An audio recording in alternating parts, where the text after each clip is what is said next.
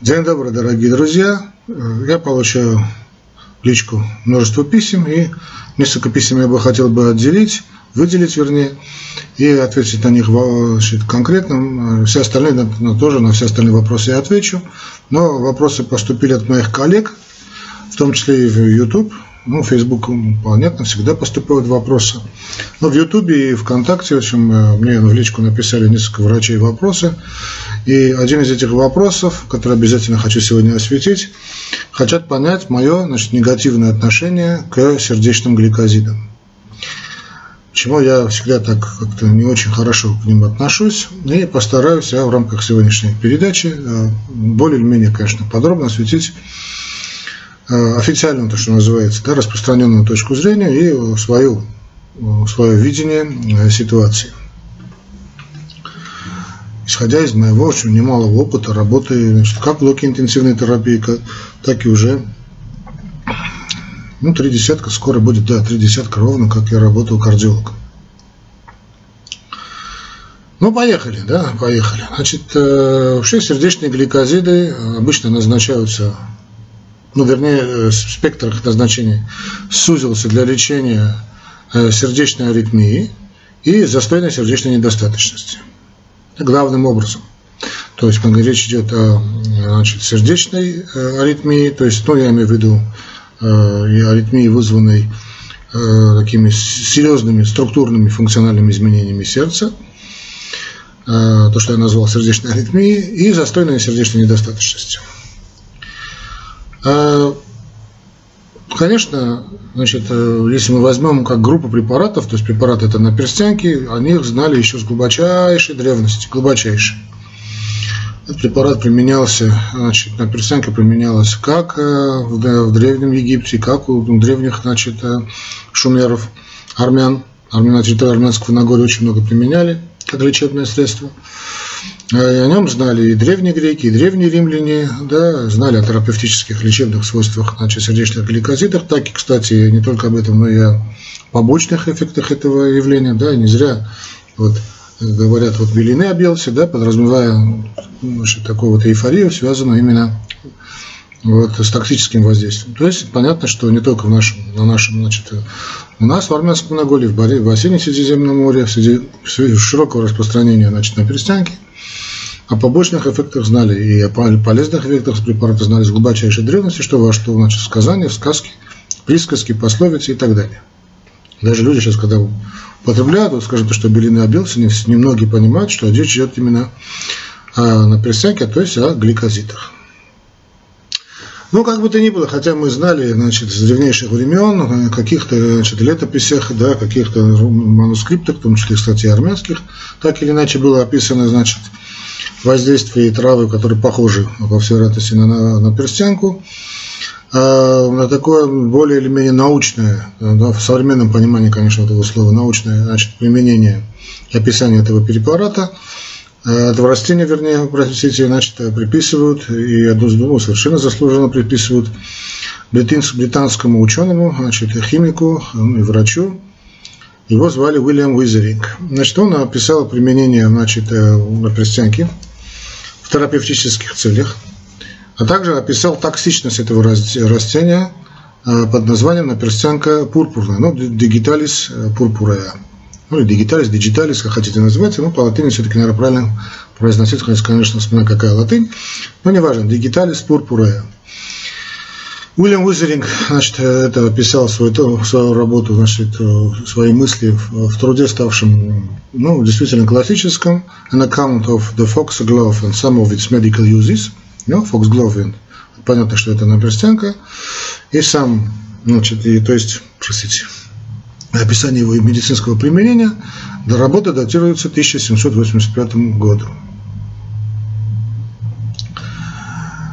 А, сердечные гликозиды, то, то есть то группа веществ, значит, рекомендую их людям значит, э, значит, э, с аритмией или состойной сердечной недостаточностью, являются активными препаратами значит, такого препарата, как дигоксин. Надо понимать, что, значит, конечно, в периоды значит, э, развития медицинской фармакологии Их было несколько, знаменитый строфантин, который, казалось бы, канул в лету, но все еще применяется. Было еще несколько, там, дигитоксин, диланосик, по-моему, если я не ошибаюсь, название. Но как бы то ни было, когда мы в настоящее время говорим о значит, сердечных гликозидах, по существу в 99% случаев в научной литературе речь идет о именно дигоксине.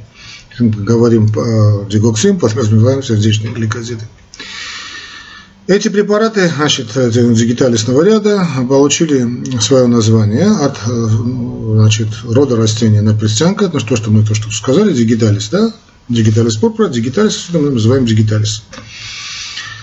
Э, ну, если мы возьмем ботаническое описание этого растения, то это всего 20, может быть, чуть больше, где-то около 20 разновидностей трав и кустарников – Э, значит, Уизеринг отметил, именно вот почему мы считаем, что именно Уильям Уизеринг э, является вот, ну, отцом современного применения, да, нынешнего применения наших гликозидов, он отметил, что активным ингредиентом значит, э, вот этого традиционного, разумеется, традиционного растительного лекарственного средства дигиталис – которая помогала значит, в лечении э, значит, водянки. Ну, речь идет, конечно, как я понимаю, не просто об отечном синдроме, да, а речь идет именно о больных сердечной недостаточностью. Не, каждый отечный синдром.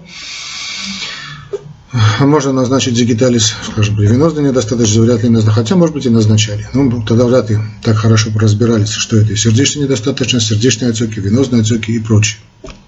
Далее это, скажем, э, почечные отеки, тем более.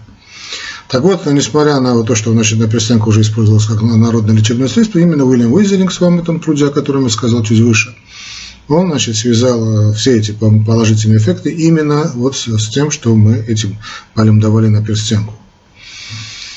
А в наше время, в наше время значит, сердечные гликозиды э, используются значит, главным образом, главным образом для лечения уже, когда мы говорили для аритмий, Э, поле значит, назначения в аритмии значительно сузилось, мы практически применяем э, для лечения, вернее, для лечения, для ведения больных с мерцательной аритмией и, э, и сердечной недостаточности.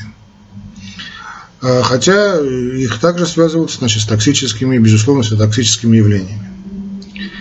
И, безусловно, значит, действительно употребление значит, в больших количествах на перстянке пурпурной, вот это дигиталис пурпура, да, неважно, хоть может быть и дигиталис на перстянка шерстистая, вот это значит, дигиталис ланата, если я правильно помню, может привести к появлению множества неблагоприятных и очень опасных эффектов.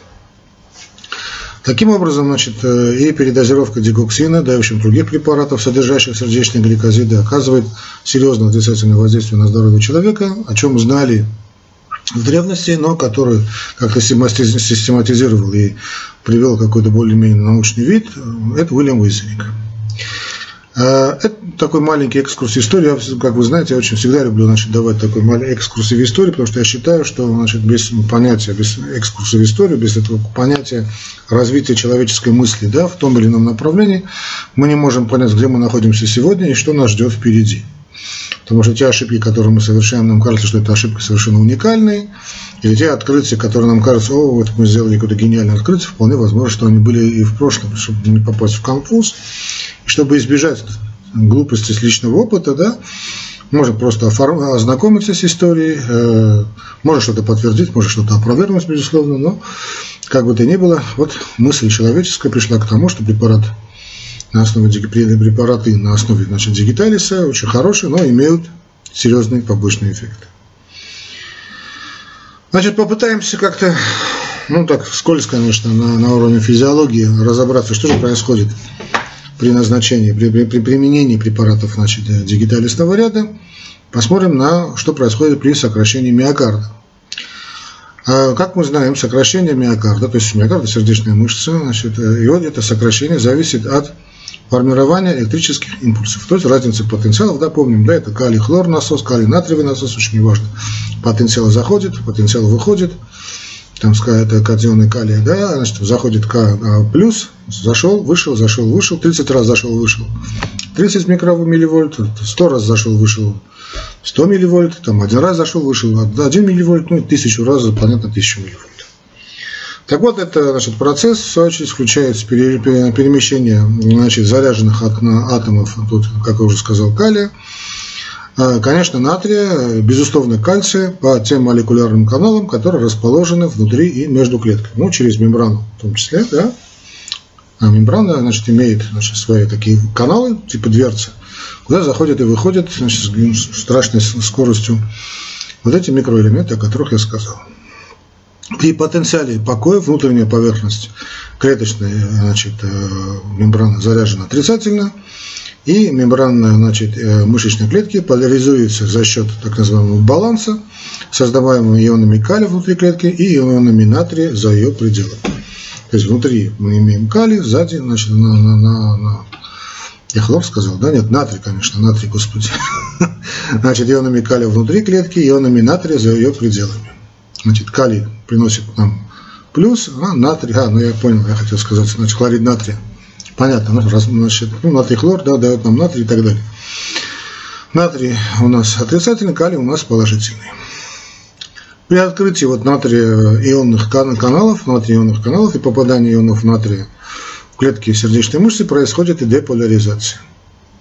Натрий значит, натрионные каналы быстро закрываются, повышение внутриклеточной концентрации натрия приводит значит, э, провоцирует, вернее, открытие уже кальциевых каналов и саркоплазматического ретикулума в клетках, а также снаружи клетки через пассивно открывающиеся кальциевые каналы клеточной мембраны и проникают ионы кальция. Вот эти ионы кальция связываются значит, с так называемым э, тропонин тропомиозиновым комплексом. В результате тропомиозин устраняет, устраняется значит, с активного центра – Э, так называемых активных нитей, ну, то есть это филамены, филаменты. Активные миозиновые нити значит, связываются, формируют такие поперечные мостики. Тонкие актиновые нити используют, значит, скользят вроде вдоль толстых э, миозиновых нитей. Скажите этих нитей и провоцирует мышечное сокращение. В общем, ничего нового я вам сейчас не рассказываю, это все напоминаю но это, наверное, надо просто помнить, чтобы ну, уроки физиологии, да, чтобы понять, чем мы имеем дело. Значит, когда кальциевые каналы открыты, понятно, что выход из клеток, значит, из клеток ионов калия ограничен. Значит, высвобождение ионов э, кальция э, и уменьшение количества выходящих ионов калия приводит к обширной деполяризации. Но калиевые каналы открываются и э, происходит диффузия ионов калия из клеток, что приводит в свою очередь, к реполяризации. Да? Расслабление, сокращение, расслабление, сокращение. Э, таким образом, кальциевые каналы закрываются, благодаря чему восстанавливается первоначальная поляризация мембран. То есть все возвращается на круги своя. При этом ионы натрия находятся внутри клеток, тогда как ионы калия снаружи. После того, как мышца сократилась, атофазная помпа транспортирует кальций из клеток в саркоплазматический ретикул. Значит, надо понимать, что сердечная мышца, то есть миокард, может сокращаться только тогда, когда концентрация ионов калия и натрия восстанавливается и опять создается потенциал покоя. Калий-натриевый насос. Обмен вот этих ионов натрия и калия требует э, достаточно мощной энергии. Это не, не просто, да, понятно, что заходит, за выходит, это все требует энергии. А как обеспечить этот процесс энергии? Этот энергии а, обеспечивается ферментом под названием натрий-калиевый аденозин 3-фосфаза. АТФ, да? Натрий-калиевый аденозин 3-фосфатаза. Вот э, сердечные гликозиды подавляют этот фермент. Ну, в самом случае, э, не можем сказать это на, так скажем, 100%, но широко распространенное мнение, что я придерживаюсь этого же мнения, что вот сердечные гликозиды подавляют этот, этот фермент, натрий калиевый аденозин трифосфатаза, что приводит к снижению вот этого товарообмена э, к натрия и калия. В результате внутриклеточный натрий э, повышается, что вызывается, э, вызывая повышение внутриклеточного кальция. Именно повышение внутриклеточного концентрации кальция и значит, вызывают, как полагают, вот положительный инотропный эффект. Хорошо ли это или плохо, это другой вопрос. Но раньше думали, что это очень хорошо, потом поняли, что тут дело ну, не совсем так выглядит хорошо, как кажется. А, То есть, я повторю, значит, считается, что сердечные гликозиды подавляют значит, фермент натрий калия АТФ, приводит это к подавлению, ну, вернее, так, к снижению обмена натрия и калия, в результате внутриклеточный натрий повышается, вызывая повышение внутриклеточного кальция. Именно повышение внутриклеточной концентрации кальция и вызывает положительный натропный эффект. Это такая общая теория, а, которая все принято, такое широкое распространение широкое понимание. А, то, что сердечные э, гликозиды таким образом оказывают положительное значит, инотропное воздействие, это означает, что что такое инотропизм, да? на него увеличивается значит, э, сила сокращения миокарда. Тот, именно из-за этого они чаще всего используются для лечения, ну, вернее, для ведения сердечной недостаточности и, значит, коррекции, в том числе и мерцательной аритмии. Ну, лечение, скажем, не совсем коррекции. В общем, состояния, связанных с мерцательной аритмией. То есть это все и в той или иной степени, так или иначе, явление сердечной недостаточности. А, ну, понятно, самую сердечную недостаточность уже сердечная недостаточность, а аритмия – это такая аритмическая сердечная недостаточность. У людей с сердечной недостаточностью действие этих препаратов а, приводит к, ну, может привести так что, к уменьшению диастолических размеров сердца, что, понятно, должно увеличить сердечный выброс.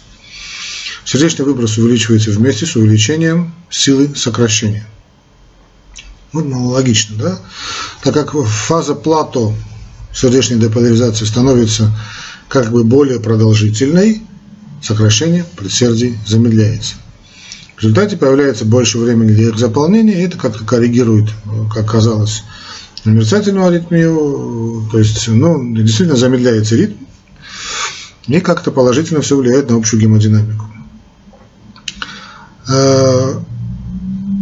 Э, как бы то ни было, сердечные гликозиды могут назначаться и назначаются для лечения значит, мерцательной аритмии, фибрилляции предсердия и трепетания, кстати, предсердия. То есть такие состояния, которые характеризуются нерегулярными сердечными сокращениями, ну, понятно, предсердий. Несмотря на то, что увеличение силы сокращения может способствовать повышению э, насосной функции сердца, что кажется логичным, Сердечные гликозиды при застойной сердечной недостаточности отнюдь не являются оптимальным выбором и уже давно не являются препаратами первого выбора. Хотя в некоторых еще гайдлайнах, да, руководствах еще пишется, что вот сердечные гликозиды обязательно назначаются значит, при сердечной застойной сердечной недостаточности. Вот причиной тому, что мы начали все меньше и меньше назначать э, значит, э, сердечные гликозиды, служат их неблагоприятные эффекты, связанные с применением этих веществ.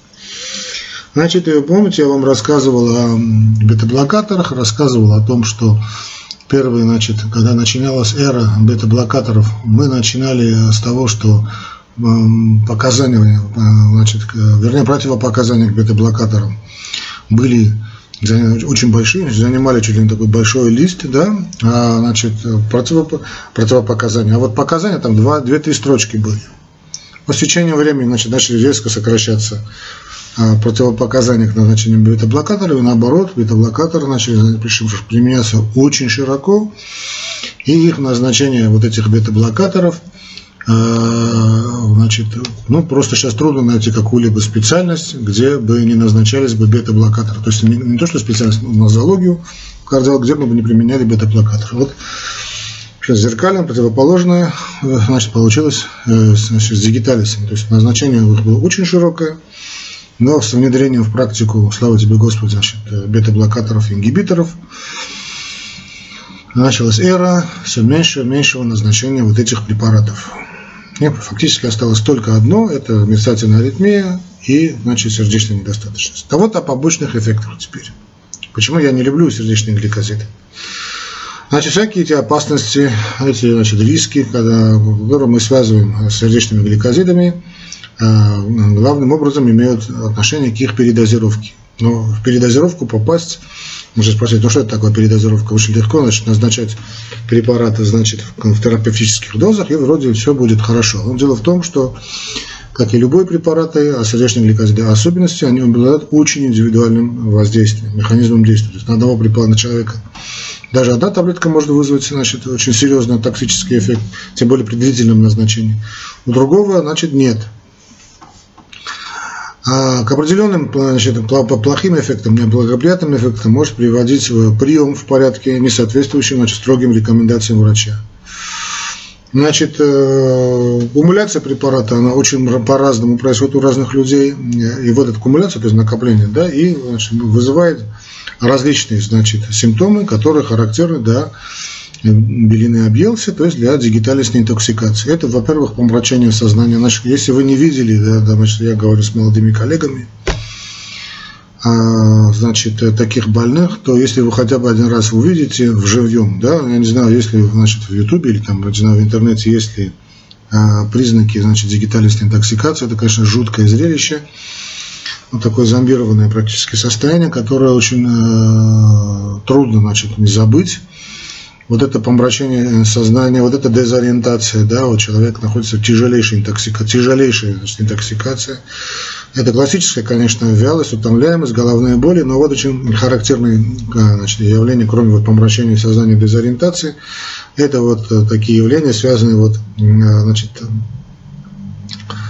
связанные со зрением, да, вот двоение в глазах, нечеткое зрение или видение ореола вокруг предметов, вот такие больные начинают нести несусветную чушь, а при длительном применении такие больные, если вы их увидите, да, они оставляют страшное впечатление, они теряется аппетит, ну, как интоксикация идет, тошнота, рвота, да, потеря аппетита, и вот такие анорексичные, и так сердечная недостаточность у нас не фонтан, и так аппетит подавлен, здесь мы значит, подавляем и еще и значит, гликозидные интоксикации, проявляются боли в животе, а, Значит, ну, э, если значит, назначили мужчинам, нередко появляется гинекомастия, да, а, значит, это влияет на частоту сердечных сокращений. Конечно, главным образом мы имеем дело значит, с пониженной, значит, э, такой выраженной брадикардией, очень тяжело значит, выводится из, из этого состояния, и, значит, повышенную значит, частоту сердечных сокращений, то есть тахикардию.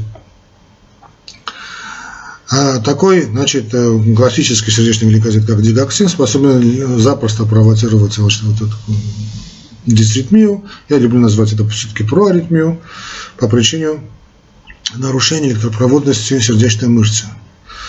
Он также может, дигоксин, то есть может становиться причиной выраженной кардиотоксичности, приводя очень, к аномальному замедленному сердцебиению, из которого больного очень трудно вывести. Значит, я значит, надеюсь, что те, кто меня слушают, значит, адекватные люди, но э, в одно время была мода, да, вот э, люди кончали, значит, э, жизнь самоубийством, именно из, очень применяя высокие токсичные дозы а, некоторых гликозидов, сейчас я не скажу каких, сейчас их, слава богу, трудно найти в магазине, вот так вот из этого состояния значит, практически невозможно спастись, люди умирали в страшных муках страшных муках они умирали. Если бы они знали, какие это были муки, то не пошли бы на этот бред. Но э, дело в том, что вывести человека из состояния настоящей гликозидной интоксикации, то есть передозировки, которая приводит вот таким фатальным исходам, очень трудно. Ну, не скажу невозможно, но крайне затруднительно. А, ну, понятно, что значит, есть и аллергические, и псевдоаллергические реакции, но это связано не только с гликозидом, либо связано с, с любыми препаратами, да. Но имеются и случаи вот, действительно такой классической аллергической реакции по типу анафилактического шока, которая представляет собой опасную для жизни, крайне опасную аллергическую реакцию, и которую также значит, очень трудно значит, купировать. Ну и все то, что связано с аллергией, это крапивница, головокружение, да, отеки лица, губ, языков, горла, дыхание наше нарушается, мы связаны с, с, с сужением дыхательных путей. Ну, в общем, классика. Значит, э, перед тем, как значит, назначать, ну, я тоже назначал, да, но второе назначать крайне-крайне редко. Как говорил один из наших преподавателей, ну, это было уже антибиотиков, это антибиотики назначать в крайнем случае, и то не своим детям. Старый был такой у нас профессор, да, в общем, любил эту присказку, так вот, значит, я тоже самое могу переформатировать на сердечные гликозиты гликозиды назначаются в крайнем случае, и то, ну, детям вы не назначите, и то не самым близким. Ну, это шутка, конечно. То есть перед тем, как назначить, лучше 7 раз значит, отметить и действительно один раз назначить. Легко можно попасть в очень серьезную проблему. В избежание нежелательного взаимодействия лекарственных веществ, значит, следует сообщать, значит, а, значит знать, быть на, на чеку о применении, значит, диуретиков мочегонных. Потому что вот эти препараты, как тиазидные, так и петлевые диуретики, могут повысить риск гипокалемии, да, то есть низкого уровня калия, состояние, которое для человека, значит, делает человека очень подверженным проаритмическим, дисритмическим явлениям.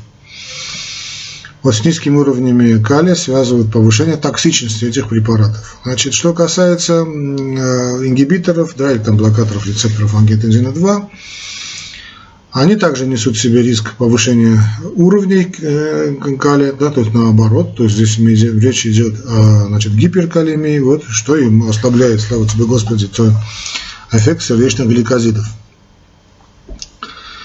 Значит, но токсический эффект может увеличиться и в случае, если применять дигоксин, э, значит, с хинидином. Что ингибиторы еще, значит, как-то я когда вижу назначение больного значит, с ингибиторами, э, приходят ко мне, скажем, ну, там, недовольны тем или иным врачом, той или иной клиникой. Речь идет о очень многих странах, республиках, да, речь не только о Советском Союзе, правда, у нас как-то все-таки больше назначается дигоксин все-таки за рубежом, э, ну, я имею в виду страны, где солнце заходит, да, очень редко назначается дигоксин, это просто, по на моей памяти, это единичные случаи. Единичные случаи. А, скажем, один, одно назначение на 100, ну, которые находятся у нас, да, один к 100, вот такое, какая пропорция – может быть, я сгущаю краски, но как бы то ни было. Когда я, то есть, когда я вижу, что больной идет на ингибиторах с дигоксином, мне как-то бывает легче, я как-то начинаю потихонечку, потихонечку этот дигоксин отнимать, э, отменять и следить за состоянием больного, конечно. Да. А что касается хинидина, он ну, практически сейчас не применяется, но хотя иногда некоторые назначают, так вот надо помнить, что если вы вдруг решили назначить это уже фактически экзотический препарат хинидин, хотя всякое бывает, то помните, что они взаимно потенцируют действие, риск токсичности резко увеличивается. Э, одновременное назнание с блокаторами кальциевых каналов, э, скажем, с тем же веропамилом, э, очень опасно, так, же, так как может привести к повышению уровня дигоксина в плазме крови. Скажем, у этих больных вдруг может быть запуск пойти значит, аритмии, тяжелых аритмий, лечащему врачу, там, больному врачу скорой помощи, он не совсем разобрался, с чем он имеет дело, ему кажется, что это наджелудочковая тахикардия, он вводит э, веропамил, то есть да, феноптин, э, группа антагонистов кальция, которые здорово работают, и вот если оказывается больной бывал длительное время над дигоксином, мы можем получить очень очень-очень опасный эффект, а именно резко повышается уровень дигоксина в плазме крови. Если больной значит, вместе с дикоксином э, принимает допамин, да, то, скажем, при тяжелых вариантах введения сердечной недостаточности, тяжелых вариантах значит, сердечной недостаточности, то рекомендуется, конечно, наблюдение за его сердечной функцией посредством очень длительного, очень длительного мониторирования ЭКГ, но это и так иначе будет сделано, так как больные, значит, которые на допамине, не могут не находиться на длительном ЭКГ-контроле. Такая необходимость связана с тем, что допамин э, также способствует э, увеличению частоты сердечных сокращений и также очень является очень таким безопасным препаратом, хотя он имеет свою, конечно, нишу, это тяжелая значит, сердечная систолическая недостаточность. А, значит, дигоксин относит к категории значит, опасных препаратов, то есть это группа С при беременностях, поэтому противопоказан как беременным женщинам, так и значит, кормящим. Ну, вы скажете, а кто какой талант назначить беременной женщине дигоксин, не скажите, есть разные таланты. И вот есть люди, которые значит, назначают э, беременным женщинам дигоксин, исходя из каких-то соображений, типа увеличения частоты сердечных сокращений, всякое бывает. Дигоксин действительно через свою интоксикацию урежает частоту сердечных сокращений, а потом мы имеем то, что мы имеем. Цитирую классика, значит, завтрашний день могут увидеть не все, не только лишь все. Ну ладно, значит, э, его также нельзя использовать людям с, с блокадами, ну, понятно, второй, третьей степени, э, ввиду желудочковой тахикардии, мерцанием, значит, э, желудочков. Ну, а, ну, с мерцанием желудочков, конечно, мы вряд ли начнем назначить дигоксин, хотя тоже всякое бывало. Людям с низкими уровнями калия, значит, запущенной тяжелой сердечной недостаточностью, проблемами с мочевыделительной системой, то есть почками, частичной авоблокадой и так далее, следует принимать этот препарат с величайшей осторожностью. Значит, как бы то ни было, значит, применение этой дигоксина в мире снижается, постоянно, постоянно снижается. И вот сообщения значит, о, случаях токсических эффектов уже все, все чаще и чаще ну, уже это уже становятся казуистическими.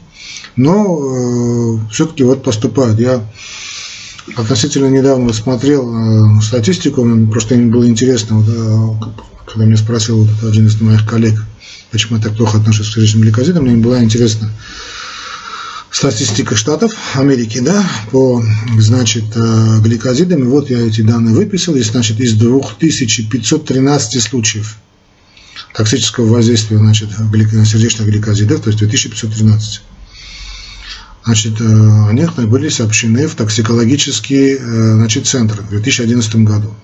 Токсикологический центр, значит, ну, это очень такие мощные, хорошие центры в Штатах, которые выслеживают эту значит, динамику Значит, и вот из этих 2513 случаев, значит, э, ну, на всю Америку, на 300 миллионов населения, ну, поверьте, это не так уж много, да? Но как бы то ни было, так вот из них, из этих 2513, 132 случая были, были диагностированы как очень тяжелые, крайне тяжелые токсичные эффекты. А в 27 случаев, значит, больных не удалось откачать, они, увы, умерли. А, таким образом, значит, крайне важно понимать, что сердечные гликозиты рекомендуются только и только в рекомендуемой дозировке, и только в течение, значит, в течение времени, указываем врачом, медработникам, иначе стараться надо как-то их не назначать. Но если назначили, то вы должны быть стопроцентно уверены, хотя никогда стопроцентной уверенности не будет, что значит, вы не попадете, очень легко можно попасть в токсическое состояние, тем более при и так уже сердечной недостаточности, ослабленное состояние, так уже калий натриевый значит, баланс уже нарушен и так далее, и так далее. Но таких больных надо видеть не раз в месяц, а хотя бы раз в неделю, когда как вы назначаете тетровать дозу. Теперь, значит, ну, назначили, назначили. Теперь я, повторюсь, не люблю и стараюсь, препарат стараюсь их снимать, отменять и, значит, главным образом мы поняли, что о положительном минотропизме сердечных гликозидов, он это обоюд, значит, меч, обоюдоострый меч, он разит не столько проблему, да, сколько самого назначаемого, самого больного. Ибо известно, что сердечные гликозиды никак не влияют на продолжительность жизни. Никак. На качество жизни они, возможно, и влияют. Есть данные о том, что они влияют на качество жизни. Лично по мне, они на качество жизни тоже плохо влияют. Но это, конечно, я сейчас не буду спорить э, с исследованиями, но я их стараюсь очень редко назначать. И если назначаю, то действительно это бывает э, значит, ну, крайне, крайняя необходимость. Если я возьму свой личный опыт, значит, у больных значит, сердечной недостаточности, такой выраженной тахикардии, я назначал 1 к 10. И то обычно заменял на бета-блокаторы. Вообще я вам рекомендую, значит, если вы видите компенсированного больного, э, то мне, значит, постарайтесь снимать гликозиды, а не, не говорю уже о том, чтобы их назначать. То есть, если компенсированный больной, значит, нет э, э, значит, проблем с коллабированием нижней полой вены на сонографически, да, то есть нет выраженной тяжелейшей застойной сердечной недостаточности, вы больного компенсировали, лишнюю жидкость. Вывели, он начал, больной начал принимать свой нормальный объем жидкости, да, там полтора-два литра жидкости в день, а больной активен, да, и нет такой тяжелой убивающей его э, инвалидизирующей одышки, то лучше снимать эти гликозиды очень постепенно скажем, назначен дигоксин таблетка два раза в день, да, начинайте титровать дозы, снимайте, значит, там половину ночной дозы можно снять, а затем половину утренней дозы, значит, через неделю, да. А если видите увеличение тахикардии, то можно назначать бета-блокатор. Я люблю назначать бисопролол, а, я люблю назначать карвидилол, ну, в зависимости от состояния, или там метапролол, значит, тартарат длительного, длительного действия, сукцинат. Ну, ну, как бы то ни было, то, что есть под рукой, обычно бисопролол всегда бывает под рукой. Если есть какие-то проблемы с, с высоким давлением, то можно усиливать дозу, как, э, скажем, не бивалолом, да, тем же бета-блокатором, или увеличивать дозу ингибиторов. И вот так постепенно, постепенно, это требует все, конечно, очень э, такой ювелирной настройки, препарата отменяем гликозиды или оставляем такую, значит, такую очень такую символическую дозу, половиночку на ночь. Некоторые больные любят очень этот дигоксин, здесь замечают его такой эффект в плане, значит, положительного значит, того, что он начинает хорошо дышать, ему как-то он связывает психологически может быть, действительно сердечный гликозид, вы можете оставить половиночку на ночь и дать какой-нибудь бета-блокатор, опять же, титруя бета-блокатор утром, типа тот же бисопролол. То есть титруем увеличивая дозу бета-блокатора и титруем уменьшаем дозу гликозидов. Это, в общем, то, что я хотел сказать. Касательно мирового опыта и касательно того, как я значит, отношусь значит, к этим сердечным гликозидам, я стараюсь их не назначать. Какой смысл, если он не влияет ни на количество жизни, ну и влияние на качество более чем сомнительно и легко попасть значит, в токсическую дозу. Вот и все, что я хотел сказать о сердечных гликозидах. Конечно, там еще можно и кое о чем рассказать, о совместимости с другими группами препаратов, как одно назначать системой другое. Но, в принципе, самое главное я сказал, а все остальное у вас придет с опытом. И опыт сын ошибок трудных, и гений парадоксов друг и случай, Бог изобретатель. Ну ладно, всего вам доброго, дорогие друзья, на этом мы дело заканчиваем. Я надеюсь, вам понравилось. Если понравилось, коллеги, то поставьте лайк, пошерьте. А если хотите как-то финансово помочь, то у нас по нашей доброй традиции, ну, добрый, не добрый, не знаю, будет ссылка в первом комментарии Ютуба, под Ютубом, да, под Ютуб лекции, да, с нашими реквизитами PayPal и Яндекса вы можете сделать ваши финансовые перечисления, чему мы будем очень-очень рады. Чего греха таить. Всего вам доброго, дорогие друзья. А мы с вами обязательно продолжим. Оставайтесь на связи. Не переключайтесь.